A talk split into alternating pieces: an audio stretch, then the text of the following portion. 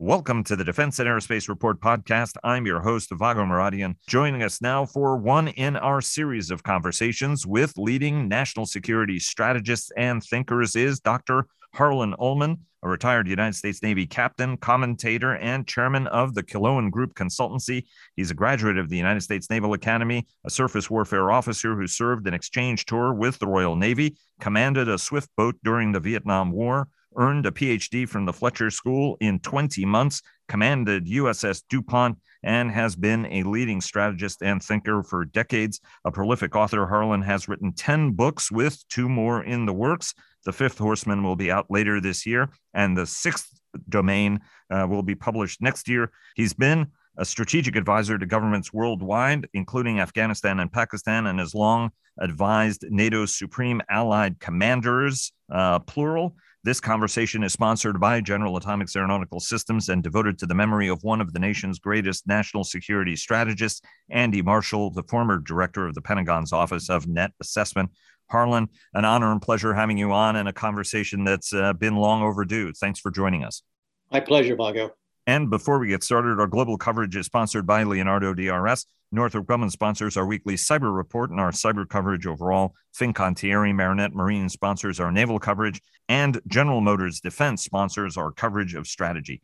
Uh, Harlan, uh, you know, not uh, to uh, to start this off on on a on a down note, but uh, you and I, for for many many years now, have been discussing uh, the Iraq and Afghanistan uh, wars. Uh, obviously, the United States now withdrawing from Afghanistan, drawing a lot of parallels to what happened with the abrupt U.S. withdrawal uh, from Vietnam. Our, our mutual friend Arnaud de Borchgrave uh, was writing about this happening many many years ago. That Afghanistan's end would be very similar to Vietnam's. That once the support eroded the the departure would be abrupt and then it would have repercussions. Um, and and obviously, as the United States has withdrawn its uh, support, Kabul is actually cl- crumbling faster than uh, Saigon did. The United States expended two trillion dollars, lost 2,400 military lives, an additional 1,700 American military contractors, 20,000 uh, wounded. Our allies have also uh, and partners have played uh, a terrible cost. As have the Afghan people and the Afghan government.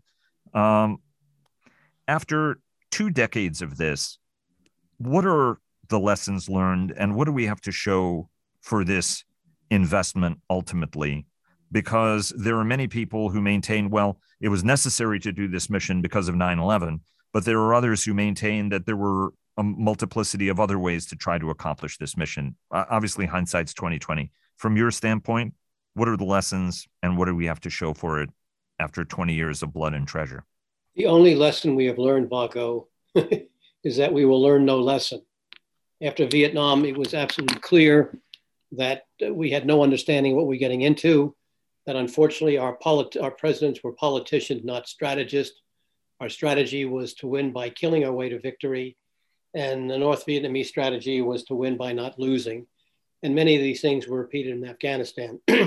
Uh, the reasons why we lost are self evident.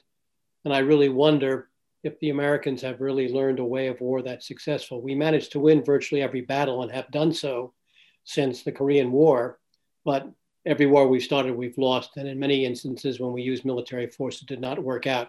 So, what I draw is that no matter the lessons, we don't seem to learn them in future generations. Um, what do you think? You know, you you mentioned it, and I I can't commend highly enough your book uh, anatomy of failure why america loses every war it starts. And uh, you make powerfully the case that we win all the battles but we lose all the wars uh, ultimately. What's what's the flawed strategic approach here right? Because uh, after it happens enough time you just have to take some time and go to the forest and unplug your cell phone and do some deep thinking right?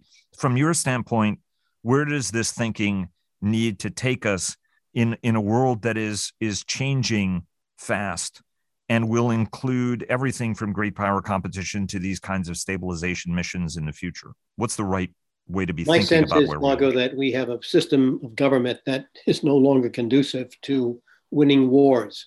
As i said earlier presidents are politicians obviously and they are not strategists. Uh, from vietnam with jack kennedy and lyndon johnson uh, onwards to Afghanistan and Iraq, especially uh, since Bill Clinton became president. Uh, our presidents lacked experience. Clinton, Bush, Obama, and certainly Donald Trump lacked the experience to understand. And understanding and knowledge and learning of the other side is perhaps our most tragic shortcoming.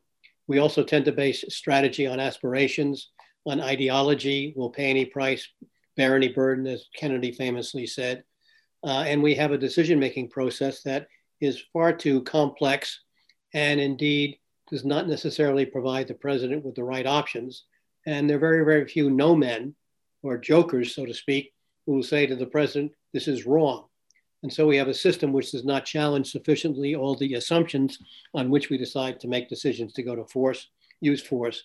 And this applies as much to Grenada in 1983 as it was to going into Afghanistan in 2001 or Iraq two years later. To listen to what you're saying, right? The last uh, strategist to be president was Dwight Eisenhower.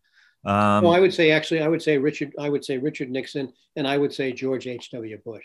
Okay, um, that, that that's true, right? But folks uh, uh, who um, at least knew how government worked. Obviously, our current president, uh, Joe Biden, is more in the mold of somebody who does understand how government uh, works. With all of what we know, right? I mean, there's a tendency of thinking of the Afghanistan war as uh, starting in 2001, but it actually really sort of happened and then sort of ticked over well, in 1980, when when when Zbig Brzezinski recommended to Jimmy Carter, let's support the Mujahideen. Uh, co- correct, but what I was saying is that in this latest iteration of it, there's a tendency of thinking about it from 2001, but actually the real surge and the real drive to do it right sort of started nine, eight, nine years into the war, right? With with uh, the Afghanistan stir, surge of uh, 2010, 2009, 2010. Um, and Ben Wallace, uh, when he met with reporters, the British Defense Secretary, the very thoughtful and strategically minded Defense Secretary, I might add, you know, was talking about the lessons, and that simply may not, the 20 years may not have been enough time to do the complexity of the mission uh, re- required.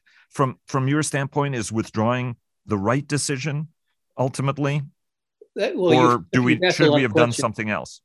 I first went to Afghanistan about 2002 and in 2004, I wrote a piece uh, in a study that was done for the Atlantic Council that began Make no mistake, NATO is losing in Afghanistan. It was self evident.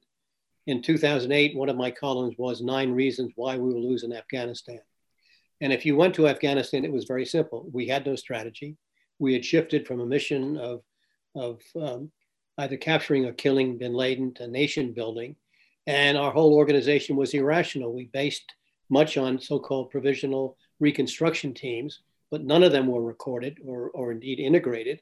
Uh, we didn't, we were not able to rebuild the irrigation system in Afghanistan, which at one stage, when it was built originally by the uh, Romans uh, more than 2,000 years ago, was one of the best in the world. Uh, and unfortunately, we had absolutely no way of integrating things. I mean, the amount of stupid things we did, and all this was being reported by SIGAR, as you know, the Special Inspector General for Afghanistan Reconstruction, was reporting on a monthly basis all these mistakes and errors. And yet nobody was prepared to take them on directly. And so we had a lack of coherence, we had a lack of leadership, we had a lack of unity, uh, we had the wrong mission. And of course, we had diverted to Iraq going after weapons of mass destruction, which we should have known did not exist. But again, this was a lack of understanding on the part of the Bush administration and ideology on the part of George W. Bush that we were going to change the geostrategic landscape of the greater Middle East by imposing democracy on Iraq, and that soon would spread.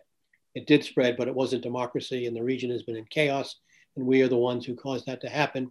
As I said, because we lacked sufficient knowledge and understanding of what was happening in the region and thought that the superiority of American military force was capable of resolving all problems, which it certainly is not. Uh, one of the great uh, tragedies of this, and in fact, you and I were uh, at a at a dinner, if you recall, with the Pakistani ambassador. Um, now, you know, a- around that period, uh, and I remember uh, that being a a very sobering um, discussion uh, even then, right? Uh, about how this was likely to go. And we have this idea that we can do these things quickly, right? I mean, that was one of the predicates of this. And then, you know, we, we, we don't, you know, we do the heavy lift, we get rid of the threat, and then everybody else does the rebuilding and then you turn around and look and and nobody's doing the rebuilding or the rebuilding job may be bigger than anything that we uh, anticipated all of that though is this decision the right decision to withdraw because there are those who are now not only resusc- resuscitating vietnam but iraq afghanistan and china and russia both are saying uh, right i mean putin has flat out and come and said this look what look how we behaved with bashar al-assad we kept him in power. We stick with our friends. Look at how the Americans uh, treat, you know, nothing but wreckage in their wake. Uh, Xi Jinping is making similar observations. I mean, what's sort of the lasting strategic damage this does to America's brand? Or is it, hey, we're just going to hit the reset button and kind of go on and everybody understands that it was time for us to get out, right? Is it was this the right decision and what's the aftermath of it? First, Vietnam had no strategic consequences other than the ones domestically that we lost. Uh, Afghanistan is, is, is somewhat more complicated. First, uh, President Biden had two extremely bad choices. He could have stayed, obviously, with a small presence, but the war would have persisted. Whether it would have made any difference over the long term is unknowable, or he could have gone. He chose to leave. However, the big mistake that I believe the administration made you talk about lessons learned, is the same mistake that George W. Bush made in Iraq. Nobody asked what's next. And I don't believe that the administration did sufficient planning to be able to accommodate a sensible withdrawal for several reasons. First, if we do not accommodate and protect and save those Afghans who are translators but who supported us and leave people behind, then the whole Afghan episode will be a catastrophe morally because we will have let people down, and my guess is we will. Second, we didn't seem to understand that the Afghan military and security forces require 18,000 or so contractors, everything from intelligence to fixing airplanes to providing virtually everything that the Afghans need. They're coming home. And so we haven't thought this thing through. My sense is that this is going to be more, more likely to be a disaster. But as I said, there were two difficult decisions to be made. And I think I would only fault for the time being the Biden administration if it turns out to be true that they didn't plan adequate, adequately for all the predictable things that will happen as we have withdrawn our forces. Being uh, a great strategist means being great, uh, a great historian. Uh, and Harlan, as you pointed out, the United States has been good at strategy, uh, sometimes very good at strategy and very thoughtful and very long term in its approach. Maybe, uh, you know, but obviously a skill set that has eroded. From your standpoint, what is it we need to do? Education. I mean, what what what do we as a nation need to do? Because we were so superior to all of our adversaries and challenges challengers that we could afford to sort of screw up. We had the riches. We had the world's largest economy. We had uh, a technological lead over allies and adversaries. Those leads have diminished. Uh, and the dynamic is a completely different dynamic. In, indeed, it increasingly seems like we're preparing for wars in ways that our adversaries will not fight. We're, preparing for wars the way we want to fight them, but maybe not how our adversaries are going to fight. How do what are the things that we need to do as a nation? Uh, and we can get to the warfighting question in a moment, but to regain that strategic approach that we seem to have forgotten, except in occasional salons that you and I find ourselves in, where people are talking about it, and we we nod and we go, "Wow, that was really thoughtful," and then we go on and do stupid crap. I think Vago that you give too much credit to American strategy. Uh, World War II, the reasons we won World War II were severalfold. Winston Churchill and Britain held on the Soviet Union exacted unbelievable casualties on the Germans, and we built the arsenal of democracy. Remember, we started World War II with eight aircraft carriers and about 350 ships, and ended with almost 100 aircraft carriers of all sizes and nearly 6,000 ships. So, in essence, we buried the enemy because of our economic might. We had two oceans to protect us, and that gave us a lot of flexibility. You can argue that obviously the containment strategy worked, but my sense is that uh, we could have dealt with, with the Soviet Union much more quickly if Kennedy had not made the mistake of forcing Khrushchev to send missiles into Cuba in 1962 to prevent the Americans from having a huge superiority in nuclear forces, which we did not appreciate. Um, but the Soviet Union collapsed not so much because of containment, but because of uh, irrationalities of its political system. I'm not sure we can do anything except um, to be attacked first and then to gird our lines and, so, and, and then respond. But for example, after September 11th, which should have rallied the nation, much as Pearl Harbor did, it really didn't. You know, we were provoked into going into Afghanistan, then Iraq. And in a sense, the same thing is happening right now with cyber. It's happening with COVID. We're fighting a war against uh, disease and against the virus, but we can't even vaccinate uh, all of our people. In 1947, when I was a very young child, polio was the scourge. And it would be hard to remember any parent that wouldn't kill for having their child inoculated against polio. To make a further point, in 1947, Smallpox was raised as an issue in New York City when one person was infected and died of it. In May of 1947, believe it or not, 6.8 million New Yorkers were vaccinated in 30 days against smallpox, and the epidemic and the epidemic just stopped. That's a virtually 95% of the people living in New York. I don't know that our political system allows us today to have the unity and coherence.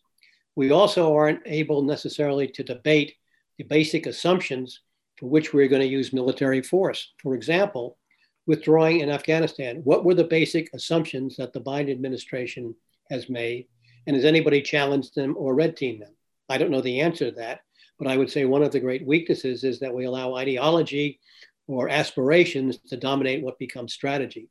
From strategy to make it work, and this was the centerpiece of shock and awe, which was not the shock and awe in, in the Iraqi freedom operation.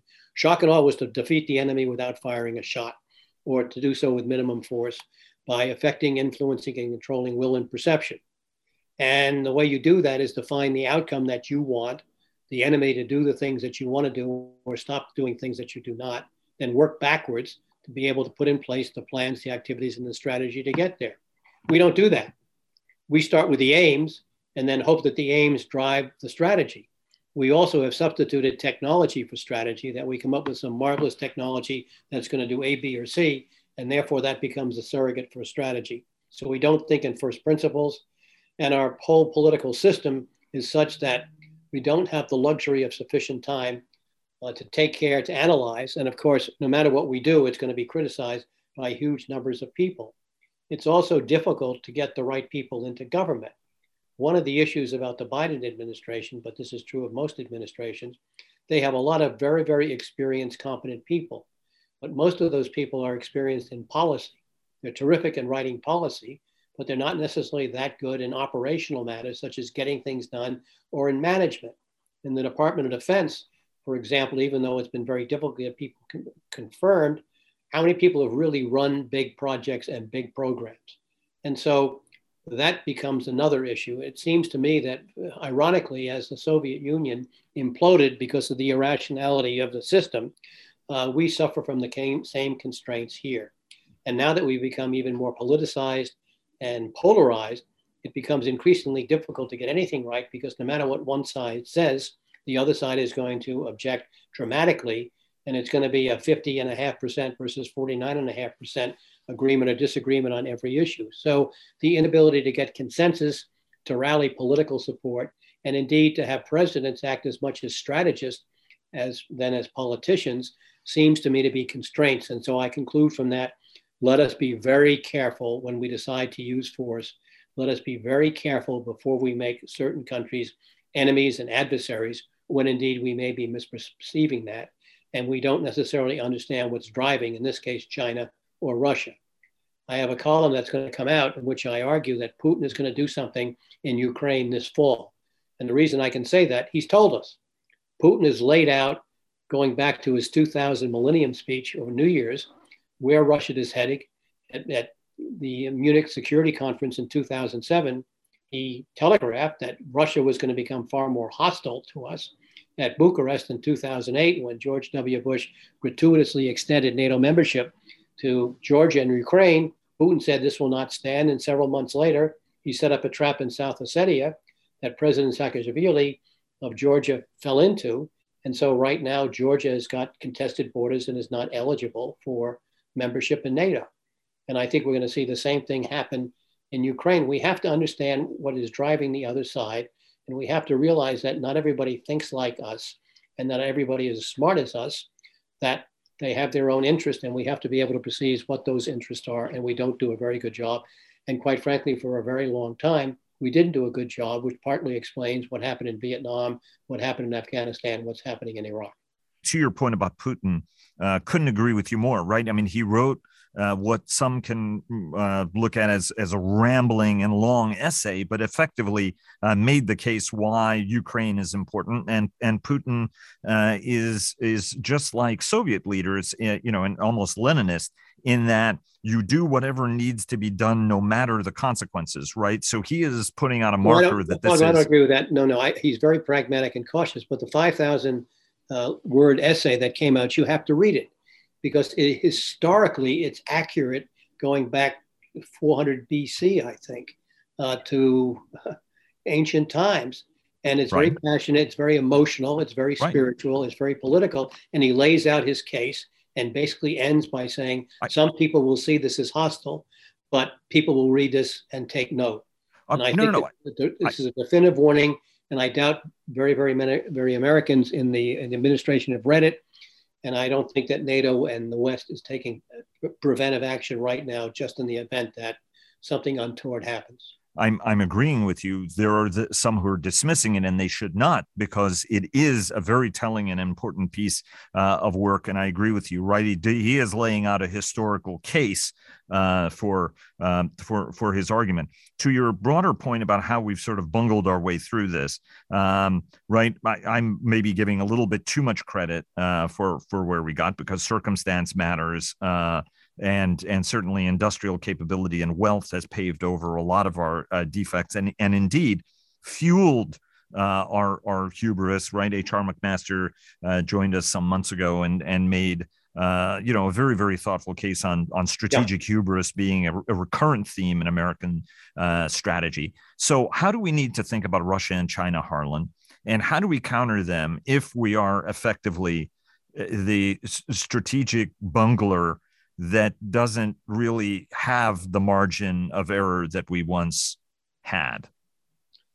Well, there are a number of things we have to do. And I think the president made a good start in his meeting with Vladimir Putin, which I think was very successful, in large part by because the last thing that Putin said in his press conference was that optimism is always on the horizon. Now, having been a student of Russia and Russian, that is a very Russian thing to say. And I interpret it to mean that Putin would like to see some kind of a deal. So the first thing I would do would be to eliminate the tariffs with China, So cut back on this notion that they're adversaries. I would dump the national defense strategy, which I think is entirely wrong, unaffordable, unexecutable, and uh, has no off ramp. The notion that we're going to compete, deter, and then defeat if war comes China and Russia is nonsensical because we haven't defined what each of those things mean. And now, if you read some media reports, the notion is the new strategy in the Pentagon, and I don't know this to be true, is not to get into a war with Russia. We don't want to identify enemies. Colin Powell made this point many, many, many times, and he's right. We have conflicting interests. All right, let's take those interests. We should have had a longer time to negotiate with Putin because we have certain things in common, such as strategic stability, arms control, terrorism, et cetera, et cetera, et cetera there needs to be a meeting with President Xi and President Biden to lay out the issues. Look, China, one of the things we don't do, Vago, is we don't look at the weaknesses of each of these countries. We exaggerate their strengths. We did this consistently during the Cold War. Look at China. It's got a population that's aging. It has probably 100,000 riots a year. It has unbelievable debt one of the reasons why the party is trying to exert control is because every single leader of China, whether an emperor or a general secretary, is afraid of a peasant revolution. They've got uh, shadow banking systems, they've got too many people living in the cities.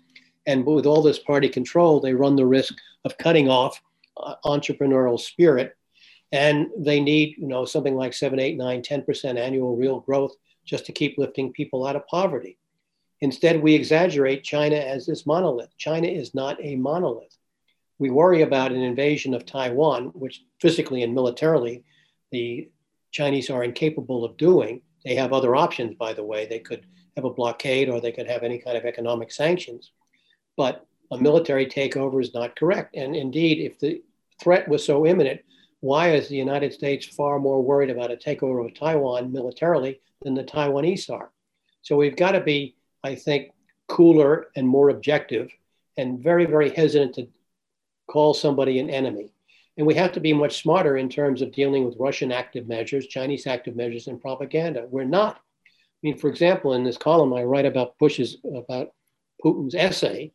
Uh, why do uh, the leaders of the, of the West not say it's a very interesting issue, ar- argument? He writes historically very, very interesting things. He calls about, he refers back to the many invasions of, of Russia from the Swedes, the Germans, the Poles, uh, and the Mongols and the Tatars not to mention 1812 and uh, Hitler. But this is not 1812 or 1941. This is 2021. Nobody is going to invade uh, Russia. So wake up and come on. What you're saying here is historically nonsense. Let's sit down and see if we can come to some kind of agreement. We've got to be far more rational. And we've got to treat people with respect, even though we may not like doing that. This is going to be a huge revision of how we look at foreign policy, at defense and national security. And whether or not we're capable of doing it remains to be seen. Now, is this the end of America? Of course not. It just means that we're going to be having far bumpier rides and probably have more dangerous situations than we ought to. But unfortunately, in America today, rationality along truth, along with truth and fact, are the first casualties. And if you can't be truthful and you can't be factual, it's very difficult to be rational. And this applies as much to foreign policy and national security as it does to domestic politics. I, I want to take you uh, to the, the future of warfare and the future of conflict. Uh, in fact, we keep talking about fighting and winning. And Adam Smith, uh, the chairman of the House Armed Services Committee, has been very thoughtful that we should be talking about constantly deterring. The problem is, for example, with, with both Russia, but particularly China, you, you thoughtfully mentioned the weaknesses the country have has, and, and those weaknesses are extreme. In in fact what happened in cuba is why the chinese would say this is why you don't have an open internet right? The the trouble is no authoritarian state has managed to control its population indefinitely. They eventually fail and this is where brent scowcroft was right right? I mean it's a matter of time but the soviet union collapsed under the incompetent you know under the weight of its own incompetence in the case of china china potentially gets more dangerous as it gets destabilized with a whole broad array of factors. I believe the crackdowns are going to increase the instability over time. And that means we have to get our deterrent game up because the confluence of us of, of, of China not being deterred and being unstable at home is what could cause a miscalculation that leads to war. How do we need to be fundamentally thinking about conflict? Because it looks like the nature of war is changing in some respects and how war will be fought. And we may already, you know, I think there's a, a recognition that we are at cyber war already. How do we need to think about conflict, war fighting, what it is, how it will be waged? Because there is a concern that we're preparing for the war we want to fight as opposed to the conflict as it is emerging or that we may already be embroiled in. I'll, I'll make a couple of outrageous statements to start and then follow up. First, I think that the Clausewitzian bifurcation of war in terms of nature and character is misplaced.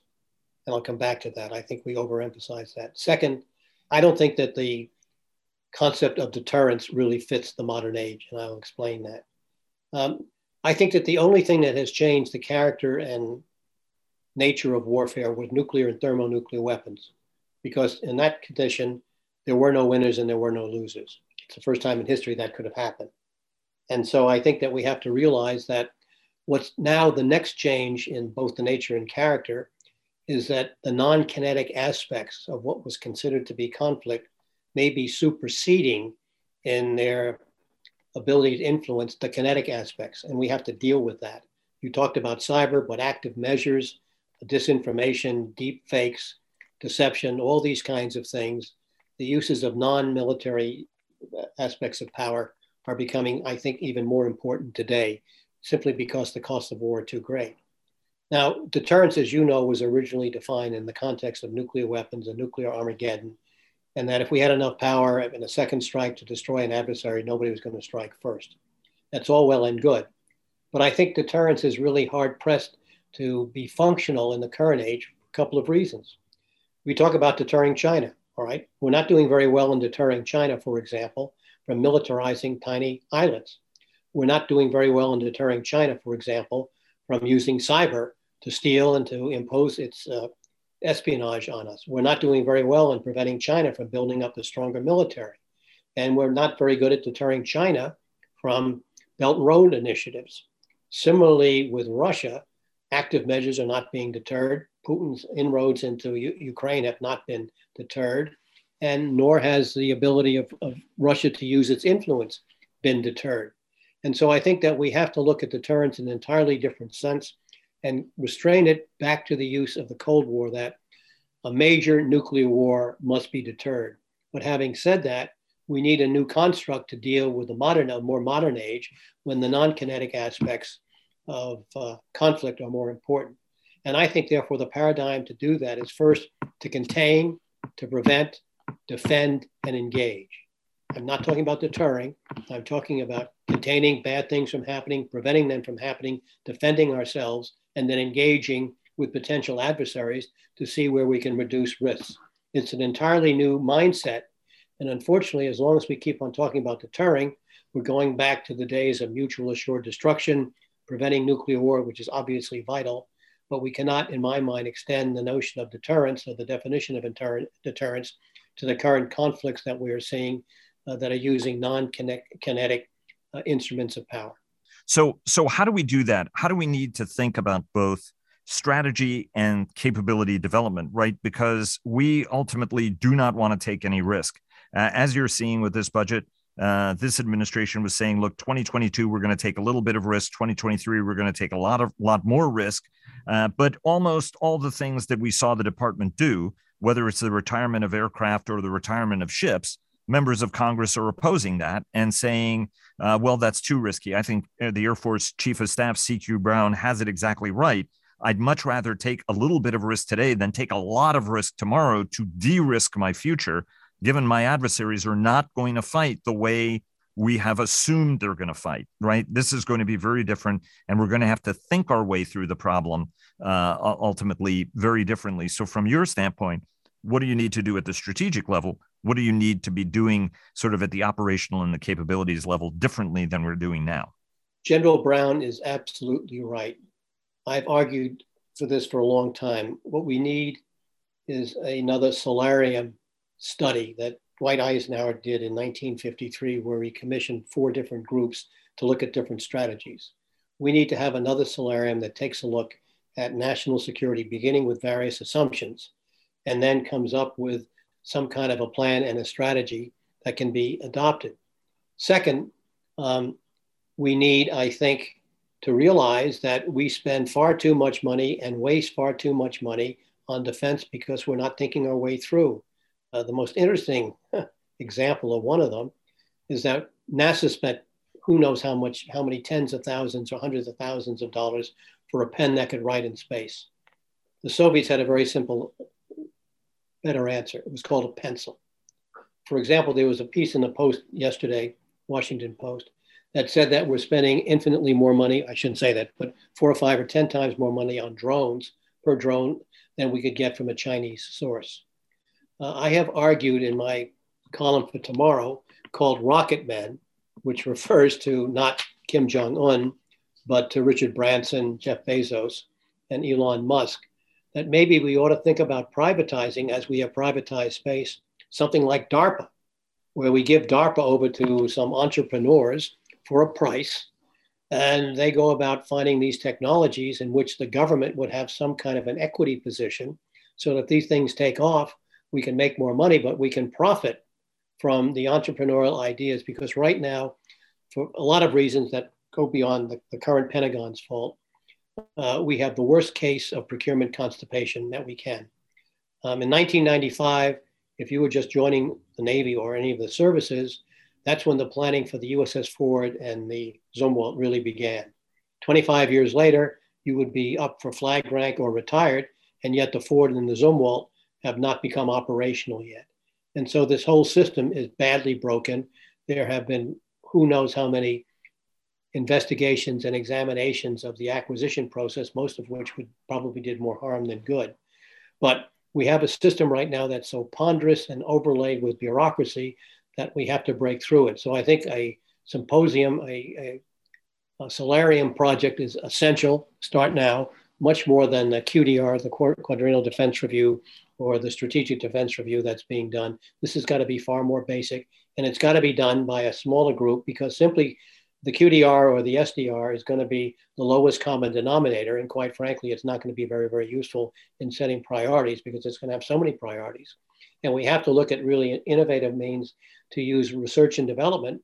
And so thinking about privatizing uh, DARPA with all the risks associated with that might not be a bad idea.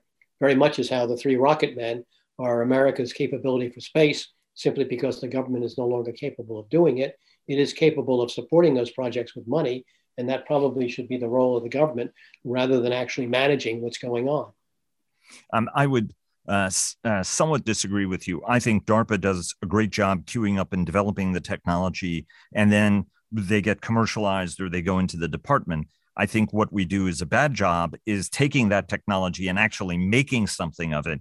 And that process is what is very sort of ad hoc. And, you know, if you went to a DARPA guy or gal, you know, they would have said, well, we did that like 10 years ago, but, you know, it's been sitting here. So how do you sort of um, operationalize? No, that's how I would privatize it. I would take those ideas and I would put them into action so that the new DARPA would be not just doing research and development, it would be taking these good ideas and put them in production. So it doesn't take 25 years from the start of a project, like, for example, USS Ford or whatever, or future combat systems that end up getting canceled. That's what we have to do. And I think the only way we're going to be able to do it is to have the private sector show some uh, ability to be far more innovative. After all, that's what we did with the aviation community. How many aviation manufacturers do we have in 1939, 1940, 42, 45 during World War II? More than you can well, count, probably. Well, uh, correct, and and consolidation uh, has has gone amok, and and and we're paying the price for it. So who leads this change, right? I mean, because the big concern, uh, Harlan, is uh, and and I you know that the that the military leadership is having a challenge with this, that the political leadership is having a challenge with it. So how do we get? So who leads this revolution out of the desert?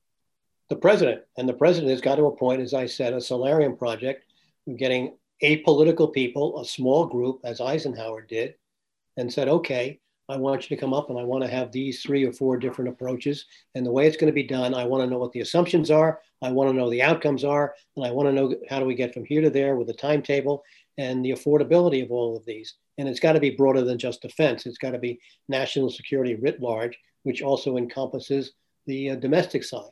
And unless we do something like that, as I said, the SDR, the Strategic Defense Review, and the Quadrennial Defense Review uh, seems to me that they're just going to be waste of time because they're going to come up with more of the same.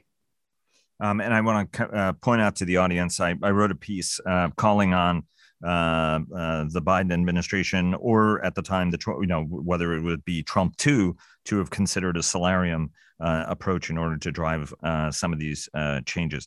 Let me take you to the question of extremism. Um, you know, there there is an increasing uh, recognition that we have met the enemy, and the enemy is us.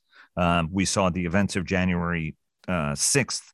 Um, the misinformation and disinformation. Now people um, saying that nothing at all happened on January 6th, right? I mean, the president's supporters maintain that what they saw was was not real right? So you're entering terra incognita, uh, and and that some of these um, extremist views are perhaps a little more proliferated uh, and widespread than people thought, and now being fed by obviously political leaders who are interested in saving their own jobs, right? So people who know better voted to uh, decertify or or voted against certifying an election based on a lie because they just wanted to keep their jobs, right? And we've seen that everybody who stood up to Trump loses their job as a as a general rule. How do we need to think about extremism and and fight it um, given that that actually ranks as the leading national security, a, a leading national security danger ultimately. Uh, this is not new. This goes back to the American Revolution. Revolutionaries were extremists. Remember what the Declaration of Independence says when government becomes destructive, it is the right of the people to alter or abolish it. During World War I, we had huge amounts of riots, labor riots, women wanting to vote, et cetera, et cetera. We passed the Espionage and Sedition Acts, and we arrested people who were seen to be extremists. In the 1920 election, Eugene V. Debs, who was running for vice president, was in jail. So this notion of extremism is not new. The way out of this is, to my mind, is, is economic success. The more that we can reduce the disparities between rich and poor and between the so-called classes, the less grounds there are there are going to be for grievances. But this is going to take a long time. And right now, there is no, I repeat, no single solution or series of solutions simply because we have the issue of free speech. What marks the difference between free speech and radical speech? You know, yelling fire in a, in a, in a crowded theater. But some of the things that some of these people have said, members of Congress, uh, still are free speech. And with a country, a company that is country that is so politicized and partisanized, um, coming to some simple solution soon is unlikely. So I think that Joe Biden is right. We've got to try and unify the country. That's going to take time. Uh, deep wounds do not heal instantly. And the way we do that is by the economic rejuvenation and over time, perhaps reconciliation between Republicans and Democrats. But at this side, at this time, the moderates in the center are outnumbered by the extremists, both of left and right. And I think that this country is in very, very tough shape for a very, very long time to come. I hope I'm wrong. And perhaps one, uh, one bright light is that after the 1918 1920 pandemic of Spanish flu, by 1922, the, com- the country was on an economic rejuvenation, rejuvenation and the greatest economic boom in its history that became the Roaring Twenties. Now, the Roaring Twenties didn't end so well, but having said that, my sense is that we could see an economic rejuvenation once we get through this pandemic hopefully it'll be sooner than later. That depends, of course, on vaccinations and how the Delta variant turns out. But a strong economy lifts all boats, even though cutting taxes is not the best way to get there. And I think if you can do that, then perhaps you can reduce the hostility that really exists between people. One small anecdote look at the amount of violence on aircraft, unheard of, unheard of. And yet today, people are uh, showing air rage uh, simply because they're frustrated uh, they are furious. They have got all sorts of issues to be offended by, and this is manifesting itself throughout too much of our society. I wish I had a better succinct answer, but I do not think think one exists right now. At no, the I would, end, would, isn't no, this I, a bigger I, danger no. than we've had ever in the past? No, I don't. I, I, I have a different danger. The different danger I see is that checks and balances in our political system may no longer work. But in terms of what you're saying, remember McCarthyism. remember the 1940s and the Red Scares remember the 60s and Vietnam. I mean, the amount of, of, of, of protests and riots were extreme. Remember Chicago during the Republican, uh, during the Democratic Convention of 1968, or Watts, or all these places which were explosive uh, because of the Vietnam. No, we've been there. I agree with you that technology now has broadened the stage because more people are engaged, but this is really nothing new. The big difference today is that the politicization of both political parties has been an extreme issue. And I don't, the Constitution only works if one of three things is in play. First, there's a crisis such as Pearl Harbor that unifies the nation. Uh, September 11th was unable really to do that, and certainly the COVID epidemic was unable to do that. Second, one party controls with veto proof majorities both ends of uh, Capitol Hill, uh, Pennsylvania Avenue, and the White House, and has a majority in the, uh, in the Supreme Court. That's not going to happen. And lastly, there's sufficient civility and compromise to get through these issues. Uh, none of those exist. And, and quite frankly, the notion of checks and balances to me no longer works. I think one of the problems is that the Senate, unless changes can be made, has outlived its sell by date. Uh, you have Republicans who have almost half the, mem- the equal number of 50 uh, seats represent less than a third of the population. Now, obviously, population was meant to be represented in the House of Representatives, but you've got Congress in, in fundamental to gridlock. And unless you can fix that, uh, I don't see how this nation is going to be able to resolve lots of these issues. Now, having said that, as the other Adam Smith, the great Scots economist, said after the Battle of Saratoga in, 19, in 1777, when one of his students said, Professor Smith, we're ruined, there's a lot of ruin in a nation. And so I think that we have a lot of resilience. But uh, what's going to happen, I think, is you're going to see standards of living decline. You're going to see the political system continue not to function properly. And I think that the sort of uh, happiness index, if there's such a thing in the United States, is going to decline. Now, is this going to be a Soviet Union implodes? No. Is this going to be a country that's going to be overtaken by revolution? No, I don't think so. But it's a country that's not going to be able to live up to its potential. And that, unfortunately, is, in my mind, a tragedy and maybe the tragedy for future generations that we'll have to face. Are we paying enough attention to climate and its national no. security implications? How do we no. need to be thinking about it? No, we are not. That would be part of the solarium study. We have to take it much further. Uh, just like people reject vaccines, people deny climate change. Go out to the West Coast, uh, go to Northern Europe. This is real and it's potentially existential, and we better wake up. Um, let me uh, take you to um, education. After Vietnam, you went to the Fletcher School. You earned your PhD, finishing in 20 months, uh, in part uh, in 1971, in part because the Navy wouldn't give you the three years you needed uh, in order uh, to do that. Uh, you've also a graduate of the Naval War College. Uh, no one said that education was lost on you, but there are people who, in a 20-year career, spend 10 of it in school and then, you know, go to go to industry, uh, you know, and certainly don't move a needle with that education uh, in uh, in in national security. And I would submit some of the greatest military leaders we had were not festooned with 21 uh, different uh, de- degrees. You were one of the driving forces of the Navy's Educating for Sea Power initiative to improve naval education. How do we need to think about military education? And what does that ecosystem look like? Because you benefited from going actually outside the military education system, and David Petraeus and, and Jim Stavridis would tell you the same thing. Uh, the Education for Sea Power study had many conclusions. It was unanimous Mike Mullen was on it, John Allen was on it, Ann Rondeau was on it, Barbara Barrett, Secretary of the Air Force, was on it before she went to that position. This was commissioned by Tom Modly, then the Undersecretary of the Navy, and Bill Moran, who was the Vice Chief, and Gary Thomas, who was the ACMAC, who were co-chairs of this thing.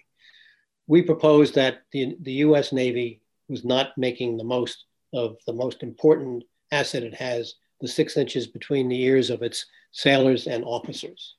Um, going back to officer uh, ascension, whether it was the Naval Academy, OCS, or ROTC, through the war colleges, none of these were integrated.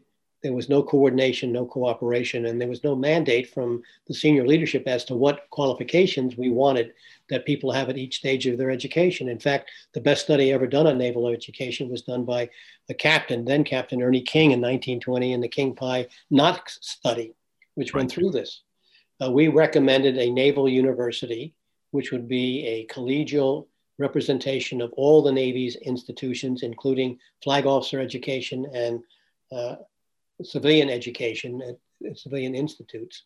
Under a naval university that would be commanded by a three star admiral or general, the Marines would have a shot at it, uh, who would also be co president of the Naval War College. And the fundamental theme of education at every level was to improve the critical thinking of whether it was an E1 sailor or an O10 four star admiral or general. Critical thinking became the thing that we really had to push. And so we outlined this, and for a lot of reasons, particularly a CNO who did not believe that uh, this was necessary, E4S was lost at sea. We need to start that again. Uh, I have a lot of ideas about education and the civilian side, but my specialty is really national security foreign policy and defense. So I'll just end with we need a naval university, we need to integrate, and we need to make maximum use of the brain power of our sailors, Marines, airmen, so forth, because that is the best weapon we have. Last question, uh, and I ask this of uh, all of our guests. Uh, what is uh, a great example of good strategy worth emulating and bad strategy that should serve as a warning? George Washington, the Revolution, we won basically two battles Yorktown, which was the most critical, and before that, Saratoga. Washington knew that the Redcoats, the British, were engaged in a much larger war with France. And so if we could hang on, we'd win. That was asymmetric warfare. The North Vietnamese replicated that strategy and they won despite the huge losses. Look at the cost exchange ratios 58,000 Americans killed, millions of Vietnamese. Uh, for every airplane we lost, the other side lost eight or 10. Similarly, uh, the Afghan Mujahideen and the Taliban have adapted that strategy. Those are really excellent examples. And what we should be doing today is not having a force on force strategy, but an asymmetric strategy that focuses on the weaknesses of the other side, the ways to gain greatest leverage, and to use the concept of shock and awe, that is to affect, influence, and control will and perception. Because after all, as Clausewitz correctly said, war is a contest of wills. It's an extension of policy. Policy, not politics, policy meaning strategy by other means. We have to focus on other means. That should permeate, in my mind, our educational system in the military, but more importantly, our strategy. We need to look for weaknesses we real, must realize that, as Churchill said during World War II, we've run out of money. We've got to think our way clear of danger. That's what we have to do today. $715 billion a year on defense is more than we can afford, and I think more than we need to spend if we can focus, focus on symmetries and ways of defeating the other side without necessarily fighting, affecting their will and perceptions. That to me is most important. We have the brain power to do it, but do we have a system and institution that will enable us to follow up along those lines? that's one of the biggest questions I have about the future. And uh, what about negative, right? What's bad strategy worth avoiding? Hmm. Vietnam, Iraq, Afghanistan, even going into Grenada to save students that were not under any kind of risk, as the operational commander, Joe Metcalf, pointedly told the White House. And indeed, the so called Russian air base that was being constructed was being built by the British firm Plessey because the British were out to increase tourism in Grenada. That's a very small example of how we lack understanding and knowledge and went in because it was a convenient way to show that we were going to push the Russians around when indeed the Soviets had no real interest in Grenada. They already had a bigger aircraft carrier called Cuba. So I think if you take a look at the recent uses of US force, you ask why have we won battles and lost wars? Those are examples of bad strategies. And and before we go, I just want to mention uh, one thing because we've uh, discussed it before. Uh, you know, you're you're mentioning shock and awe, but folks attribute you as the author of that uh, strategy, but actually misapply it in the way that it was used for the beginning uh, of uh, the Iraq War. And I remember even at that time, you were saying that is not what the strategy is, as as it was you know being touted at the time. You know, you mentioned that there's a book on your shelf uh, about uh, the the military and how militaries actually don't want to confront big problems. Right. One of the things that we uh, you know we've been talking about these big strategic challenges but ultimately you know service chiefs focus on uniforms right focus on on the uh, ir- irrelevant what's the tendency and and what's your advice to service chiefs to try to help get this right especially at a time when the irrelevant needs to be put aside and the focus really be on the things that move needles? You've got to go back and take a look at the great service chiefs. In the case of the Navy, Arleigh Burke, Bud Zumwalt, who had his faults, but Jimmy Holloway, who brought the Navy back, Tom Hayward, who got rid of drugs in the Navy. We've had a lot of really, really good CNOs, and I don't think people follow their history well enough. The same thing applies to Chairman of the Joint Chiefs of Staff. Um, you need to learn by example. And of course, in the military, being the executive assistant to a four star uh, equivalent is a way that you learn by example. Unfortunately, sometimes that doesn't work if the four star doesn't get it right. But I think looking back at this to see what the really great leaders, the chiefs of staff of the various services have done, uh, is a way that people should emulate. And as Zumwalt said, it is far better to beg forgiveness than it is to request permission. We don't do that enough today, but maybe it's impossible in today's zero defect world for that to happen. But look at the past, what made these what made these leaders great, and how can that be emulated, and how can that, to the degree that it can, be taught. The book was on the psychology of military incompetence by Norman Dixon, and it goes back to look at all the battles of uh, in the past that were the most interesting one is the Boer War, when the British general managed to march his division backwards into a Boer Boer ambush and it's called The Incompetence of Military Thinking uh, by a retired major. Um, but it's very, very interesting to look at bad battles. I have a, a book after the, the Fifth Horseman comes out called The Sixth Domain, which is the missing domain, uh, and the New Art of War, in which I argue that the five domains that the Pentagon uses in terms of expressing conflict sea, air, land, space, and cyber are missing the most important one. That is the sixth domain, which is the six inches between our ears, the intellectual, where you have in- intuition, uh, imagination, innovation, inquisitiveness, all are part of why battles are won. And the book goes into why are battles won and why are battles lost. We have to understand that. And it's not necessarily because one side is stronger or the traditional analysis. It often just comes down to personalities. For example, the Battle of France was largely won not so much because of the Blitzkrieg, but because Guderian and Rommel actually took the lead in the point to break through French and Belgian lines, leading as if they were squad leaders. The Battle of Midway was largely won because Wade McClusky defied Navy uh, operating concepts and doctrine and didn't follow the expanding square, found a Japanese destroyer, hightailing it back to the Japanese main body. And his squadron put uh, three bombs and took out three carriers. The fourth one was lost that day. So we need to take a look at what really makes a difference in winning battles. And I argue it's as much intellectual, and that's what we have to focus on if we're going to have a successful military or a more successful military in the future. Harlan, thanks very much. Honor and pleasure having you on the program. Uh, you're always welcome back on. Thanks so much for being so generous with your time. Uh, fascinating uh, discussion, and look forward to uh, discussing both of the books when they come out. Thanks again. My pleasure, My pleasure Vago. And all the and all the best to Houndini. She's making her comments. No.